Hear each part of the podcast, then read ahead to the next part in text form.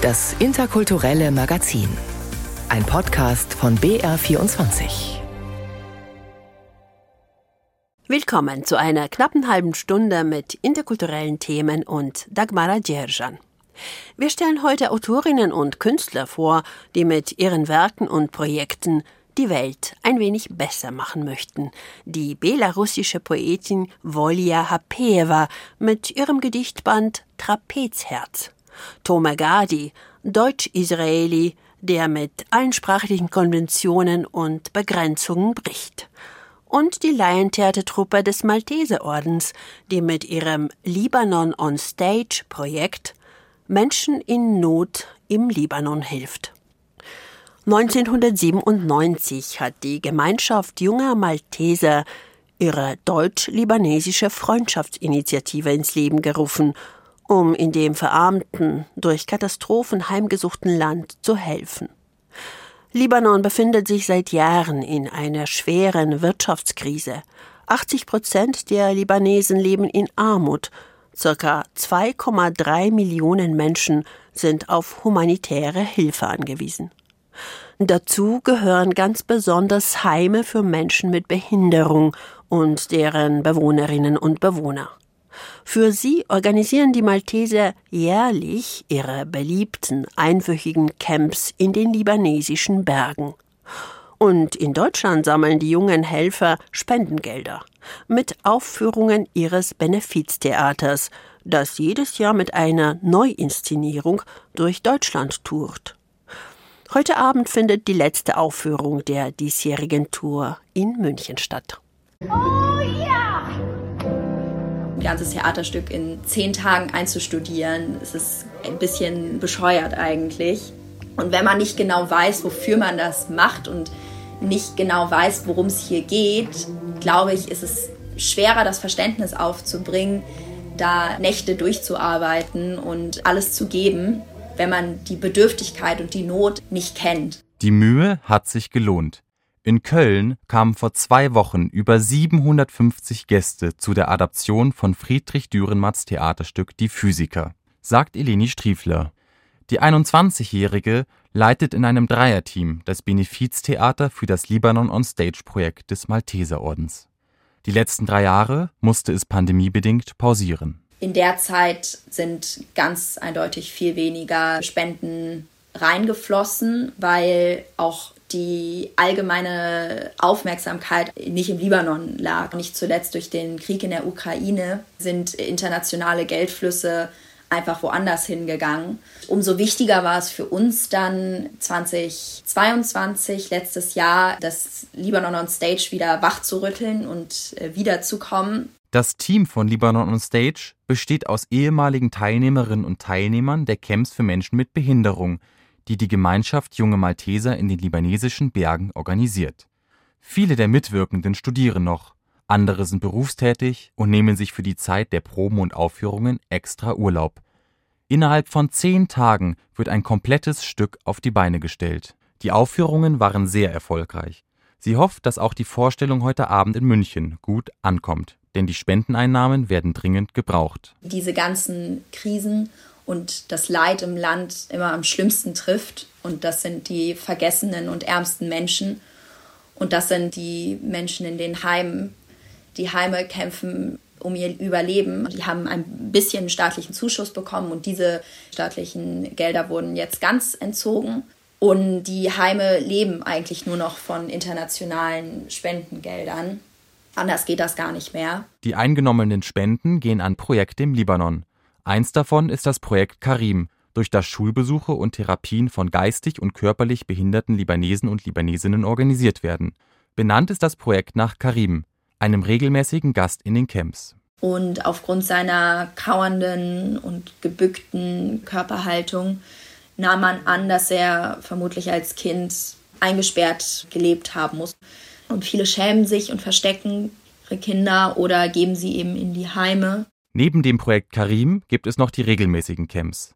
In einem großen Haus des Malteserordens in den libanesischen Bergen kümmern sich Volontäre jeweils eine Woche um einen libanesischen Gast. Man tanzt, spielt, singt miteinander oder macht gemeinsame Ausflüge, ganz nach den Wünschen des Gastes. Neben den deutschen Camps gibt es auch französische, schweizerische und niederländische Camps. So betreuen über 1000 Volontärinnen und Volontäre im Jahr die knapp 900 Schützlinge. Jeder Gast kann so mindestens einmal im Jahr für eine Woche Zeit mit den Volontären verbringen. Also der Alltag in den Heimen ist aufgrund dieses Ressourcenmangels sehr eintönig. Ich würde sagen, die Gäste bekommen in den Heimen eine gute Pflege, die beste Pflege, die die Mittel erlauben. Aber das ist es in der Regel, sonst ist der Alltag eher einfach oder eigentlich äh, gar nicht groß gestaltet. Und dagegen ist dann das Camp natürlich ein ganzer Kontrast. Dort bekommen sie nicht nur so viel Essen, wie sie haben möchten, sondern sie bekommen eben noch Unterhaltung und vor allem Zuwendung und Liebe. Deswegen freuen sich die Gäste da eigentlich das ganze Jahr drauf. Damit die Vorfreude nicht enttäuscht wird, hoffen die Beteiligten auf möglichst viele Spendengelder durch das Benefiztheater. Alle aus dem Team, die da auf der Bühne stehen oder hinter der Bühne arbeiten, die machen das, weil sie den Libanon und unsere Freunde und Gäste da lieben. Und daher nehmen wir unsere Motivation und unsere Kraft um so zehn Tage purer Schweiß und Tränen in dieses Stück zu stecken, dass das cool wird. Weil unsere Freunde brauchen Hilfe. Um 19 Uhr geht es los in der alten Kongresshalle am Bavaria Park. Alexander Karam berichtete. Seit Jahrzehnten werden Zuwanderer ermahnt, vor allem Deutsch zu lernen – das ihnen dann angeblich die Teilnahme am gesellschaftlichen Leben ermöglicht. Doch Migrantinnen und Migranten erleben täglich, dass die kleinste Abweichung stört. Ein leichter Akzent, ein etwas anderer Satzbau, von der Grammatik ganz zu schweigen. Tomagadi, in Galiläa geboren, ansässig in Berlin, setzt sich über das Postulat einer korrekten Sprache hinweg. In seinem Roman Broken German bricht er bewusst mit allen Regeln, sprengt alle Grenzen und öffnet so die Sprache auch für fremde Einflüsse und damit für alle. Zumindest im Literaturbetrieb ist er damit angekommen. Sein Roman Eine runde Sache wurde letztes Jahr mit dem Leipziger Buchpreis gewürdigt. Roswitha Buchner hat Tome Gadi getroffen. An einem der ersten warmen Frühlingstage genießt Thomas Gardi in einem Café in der Münchner Innenstadt die Sonnenstrahlen. Mit seinen langen, lockigen Haaren, dem Dreitagebart und dem bunten Blumenhemd verstärkt der deutsch-israelische Autor die aufkommenden Frühlingsgefühle. Thomas Gardi lässt sich in kein Schema pressen, weder modisch noch sprachlich. So bricht er auch in seinen Büchern immer wieder die Normen der deutschen Sprache, Ebenso in seinem Lügenworkshop, für den er eigens nach München gekommen ist. Es sei ein kollektives Experiment, um mit Sprache, Fantasie, Wahrheit und Lüge zu arbeiten, sagt Tomagardi. Äh, ein paar Menschen sitzen in einem Raum zusammen und ich frage jeder Teilnehmerin und jeder Teilnehmer, dass sie eine alternative Ich für sich selbst ausdenken. Eine andere Herkunftsland, eine andere Muttersprache, eine andere Religion vielleicht, eine andere Geschlecht. Und dann machen wir eine Kennenlernenrunde und jeder erzählt aus der Ich-Perspektive über diese erfundene Person. In diesen Workshops wolle er mit den Teilnehmern spielerisch experimentieren, wie Sprache und Erzählungen unsere Wahrnehmung beeinflussen und wie aus der Fantasie Wahrheit auftaucht. Die Erzählungen kommen alle natürlich durch Sprache. Menschen erzählen mit ihrer Sprache, was sie erzählen wollen.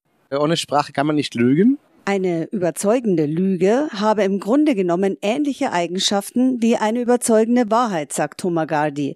Das sei ein Grund, warum ihn die erfundenen unterschiedlichen Geschichten und Fantasien der Workshop-Teilnehmer und Teilnehmerinnen so faszinierten. Darin enthalten seien nämlich nicht nur andere Lebenserfahrungen, sondern oft auch eine andere Sprachsozialisation. Weil zu den Workshops sind alle eingeladen, Menschen, die geburtig Deutsch reden und hören und Menschen, die es als Fremdsprache gelernt haben oder ganz am Anfang von diesem Lernprozess sind. Und was ziemlich klar zu erfahren ist, ist, dass Menschen ein anderes verstehen, auch wenn die die Sprache nicht beherrschen. Tomagardi ist selbst ein Sprachenwandler. 1974 wurde er in einem Kibbutz im israelischen Galiläa geboren, in einer Familie mit rumänischen und ungarischen Wurzeln. Als ich zwölf bis 15 war, habe ich mit meinen Eltern drei Jahre in Wien gelebt. Ich habe aber in eine amerikanische Schule studiert. Dann habe ich Englisch als Fremdsprache gelernt ich habe kein Deutsch auf der Schule gelernt. Das Deutsch, das ich da mitgekriegt habe, war so auf der Straße, im Fußballspielen mit den Jungs und so weiter, ja. Später kehrte er mit seiner Familie nach Israel zurück, studierte Literatur und Erziehungswissenschaften in Tel Aviv und Jerusalem.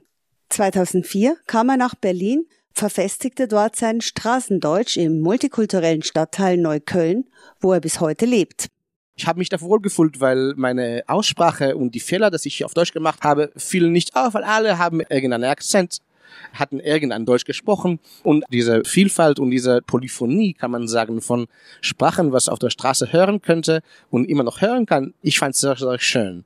Und dann dachte ich, warum soll ich aus dieser polyphonischen Schönheit keine Literatur machen? In seinem Buch Broken German, das 2016 erschien, hat Thomas Gardi diese Idee verwirklicht.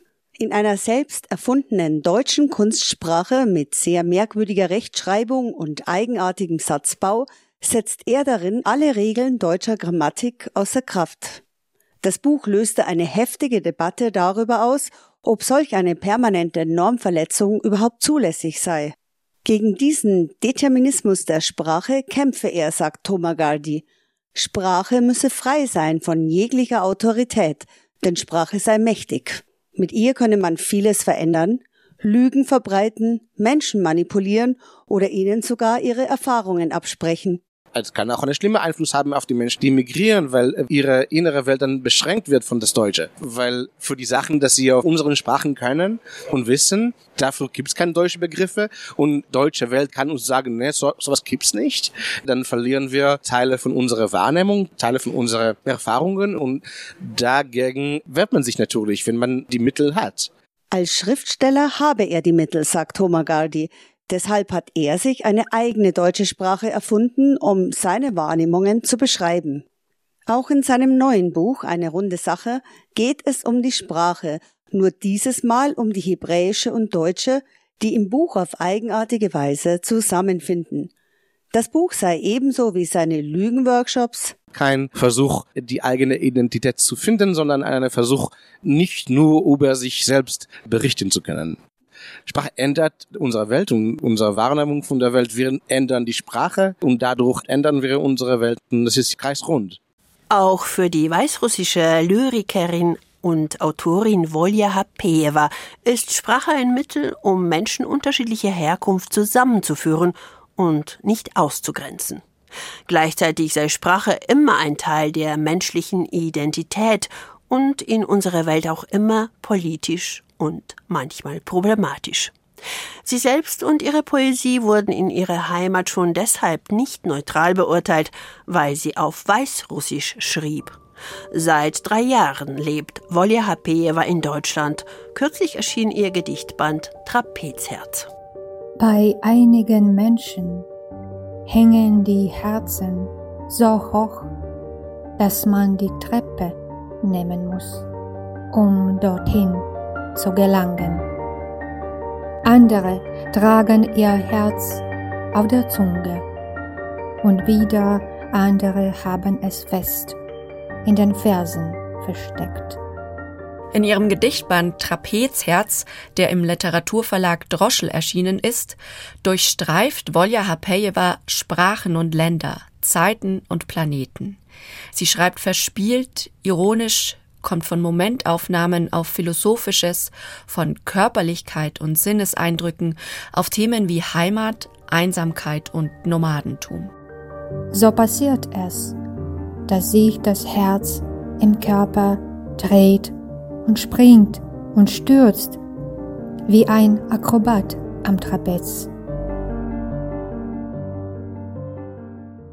Stellt man Volja Hapejewa eine Frage, fragt sie vielleicht erstmal nach, antwortet dann mit Bedacht und unterbricht ihre eigene Antwort nicht selten mit einem lauten Lachen.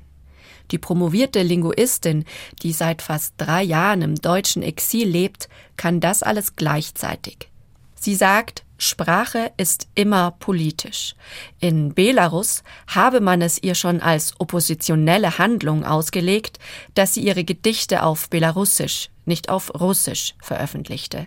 Dabei bekam sie ihren Zugang zum Schreiben durch belarussische Gedichte in der Schule. Die belarussische Sprache wohne wie eine Partisanin in ihr. Nicht so viele Belarusinnen benutzen belarussische Sprache im Alltagsleben, aber wenn sie hören, wie du das sprichst, sie sagen immer, oh, ich selbst, ich kann das nicht, aber vielen Dank. also sie schätzen das und äh, für mich, das ist also wirklich, dass es, ist irgendwo drinnen, tief dort und äh, wenn es gibt diese Möglichkeit, dann springt sie aus und ja, wie Partisanen. Als sie im Sommer 2020 entschied, nicht mehr nach Belarus zurückzukehren, kam sie als Stadtschreiberin in Feldafing unter, lebte dann zwei Jahre als Writers in Exile Stipendiatin des Deutschen Penn in München, nun als Stipendiatin im Künstlerprogramm des Deutschen Akademischen Austauschdienstes in Berlin. Ihr Zuhause, das ist die Poesie geworden. Ja, für mich Poesie ist wie eine Magie auch, weil Sprache selbst ist so ähm, problematisch. Aber die Poesie gibt diese Möglichkeit für die Sprache so anders funktionieren und dann ja passiert etwas mit unseren Seelen, mit uns als Menschen und macht es möglich für uns wieder erstaunt zu sein. Im Sommer 2020 wurde einer ihrer Freunde in Belarus aus politischen Gründen inhaftiert und bat sie, ihm Gedichte ins Gefängnis zu senden. Das bestätigte Volja Hapejewa in ihrer Erkenntnis, wenn Menschen verzweifeln, am Abgrund von Terror und Gewalt stehen, dann kann Poesie ein Mittel des Widerstands sein. In ihrem Essay Die Verteidigung der Poesie in Zeiten dauernden Exils, für den sie im Jahr 2022 den Wortmeldungen Ulrike Crespo Literaturpreis erhielt, schreibt sie über Poesie als Widerstand. Gewalt verstümmelt unsere Herzen und Seelen. Sie macht Aggression, Wut und Angst zu normalen, fast routinemäßigen Elementen des Alltags. Deshalb ist Poesie für mich ein Mittel, um Empathie auszudrücken und Bildung zu verbreiten, eine, die uns lehrt, menschlich zu sein und den Menschen in anderen zu sehen, unabhängig von ihrem Alter, ihrem Geschlecht oder ihrer Hautfarbe. Das ist ein Antidot zur Gewalt und zum Hass. Schreibt Tapejewa und folgert für sich Deshalb ist die Poesie das, was ich schreibe und dem ich mich verschrieben habe, worauf ich hoffe und woran ich glaube. Sie ist für mich die einzige Existenzgrundlage und ein Mittel zum Überleben geworden. Poesie sei überall auf der Welt die schönste Existenzform von Sprache. Hapejewa schreibt nicht nur Gedichte, Romane und politische Essays. Sie übersetzt auch Lyrik aus dem Deutschen, Englischen, Französischen, Chinesischen und Japanischen. Wenn du liest ein Gedicht aus ganz anderem Land, aber das berührt deine Seele oder du verstehst, ja, wir sind alle Menschen und wir haben mehr Gemeinsames als etwas, was uns trennt. Ja, ich glaube, dass Poesie zeigt uns diese Verbindung zwischen uns und das ist sehr wichtig. Katrin Reikowski hat mit Wolja Hapeeva gesprochen. Die inzwischen in Berlin lebende Lyrikerin ist ab dem 20. April in Bayern auf Lesereise. Zunächst in Kempten und dann an drei Veranstaltungsorten in München. Keine Poesie, sondern Musik aus New York und ein Sachbuch über Russland empfiehlt nun Julia Smirga in ihren Kulturtipps. Seit über einem Jahr führt Russland Krieg in der Ukraine und er wird von der russischen Bevölkerung zum Großteil toleriert und sogar befürwortet. Eine Antikriegsbewegung oder ein bedeutender zivilgesellschaftlicher Widerstand bleiben aus. Was ist mit der russischen Gesellschaft los? In dem Buch Jenseits von Putin, Russlands toxische Gesellschaft suchen die Autoren Gesine Dornblüt und Thomas Franke nach Antworten auf diese Frage. Beide Journalisten haben jahrelang in Russland gelebt und sie behaupten, es sei nicht Putins, sondern Russlands Krieg. Er mag die treibende Kraft sein, aber er ist natürlich nicht vom Himmel gefallen, sondern Putin ist groß und mächtig geworden mithilfe des russischen Volkes, der russischen Bevölkerung. Deswegen finden wir es angemessener, tatsächlich von Russlands Krieg zu sprechen. Dornblüt und Franke zeigen, wie Staatsgewalt und Propaganda mittlerweile alle gesellschaftlichen Bereiche beherrschen, egal ob Schule, Kirche oder das Militär. Harte Repressalien gegen jegliche Oppositionsregung sollen den Russen vor Augen führen, ihr könnt nichts machen, ihr seid hilflos. Putin hat diese Eigenschaften ausgenutzt und weiter ausgebaut, also die Passivität, die Überzeugung eben nichts ändern zu können, der Glaube, dass nur Putin was Gutes bringt. Die Autoren zeichnen ein düsteres Bild von der russischen Gesellschaft. Sie sei von Angst, von Traumata, Repressionen, Gleichgültigkeit und Intoleranz geprägt. Wir wollten einerseits klar machen, dass wenn Putin aus irgendeinem Grund nicht mehr da ist, dass dann nicht das Problem beseitigt ist. Und zweitens wollen wir einfach, dass die deutsche Öffentlichkeit mehr erfährt darüber, mit wem sie es eigentlich zu tun haben. Denn das ist wirklich was, was uns, davon sind wir überzeugt, über Jahre oder Jahrzehnte beschäftigen wird. Das Sachbuch Jenseits von Putin, Russlands toxische Gesellschaft ist im Herder Verlag erschienen. Wie entsteht Gewalt in einer Gesellschaft und zu welchen Folgen führt sie? Mit diesen Fragen beschäftigt sich das neue Museum Flucht, Vertreibung, Ankommen in Erbendorf, Landkreis Tirschenreuth. Am Freitag öffnet es seine Tore für Besucher. Auf 200 Quadratmeter Ausstellungsfläche wird das Zusammenleben von Menschen unterschiedlicher Religionen und verschiedener Herkunft in der nördlichen Oberpfalz gezeigt. Und zwar von der Zeit um 1900 bis zur Fluchtwelle von Heimatvertriebenen am Ende des Zweiten Weltkriegs. Da sind Schreibtisch und Klavier einer jüdischen Familie aus Erbendorf, die kurz vor dem Zweiten Weltkrieg vertrieben und beraubt wurde. Im nächsten Saal sind eine antike Karre und ein alter Heizofen zu sehen. Mit diesen Habseligkeiten kamen die vertriebenen Sudetendeutschen über die Grenze aus der Tschechei. Dort in der tschechischen Stadt Plesna gibt es ein Pendant zum Bayerischen Museum, das über das Leben der Deutschen bis zur Vertreibung erzählt und ebenfalls nächste Woche eröffnet. In Zukunft plant das Erbendorfer Museum Flucht, Vertreibung, Ankommen auch Wanderausstellungen zu aktuellen Fluchtthemen.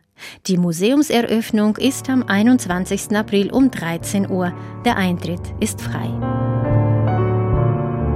Leben und Liebe in der Fremde. Darum geht es im neuen Album eines New Yorker Jazz Trios. Love in Exil ist sein Titel. Die Sängerin Aroy Aftab stammt aus Pakistan und lebt schon länger in Brooklyn. Vijay Iyer wurde bekannt als US-Jazzpianist und ist Sohn indischer Einwanderer. Der Bassgitarrist Shahzad Ismaili hat ebenfalls seine Wurzeln in Pakistan.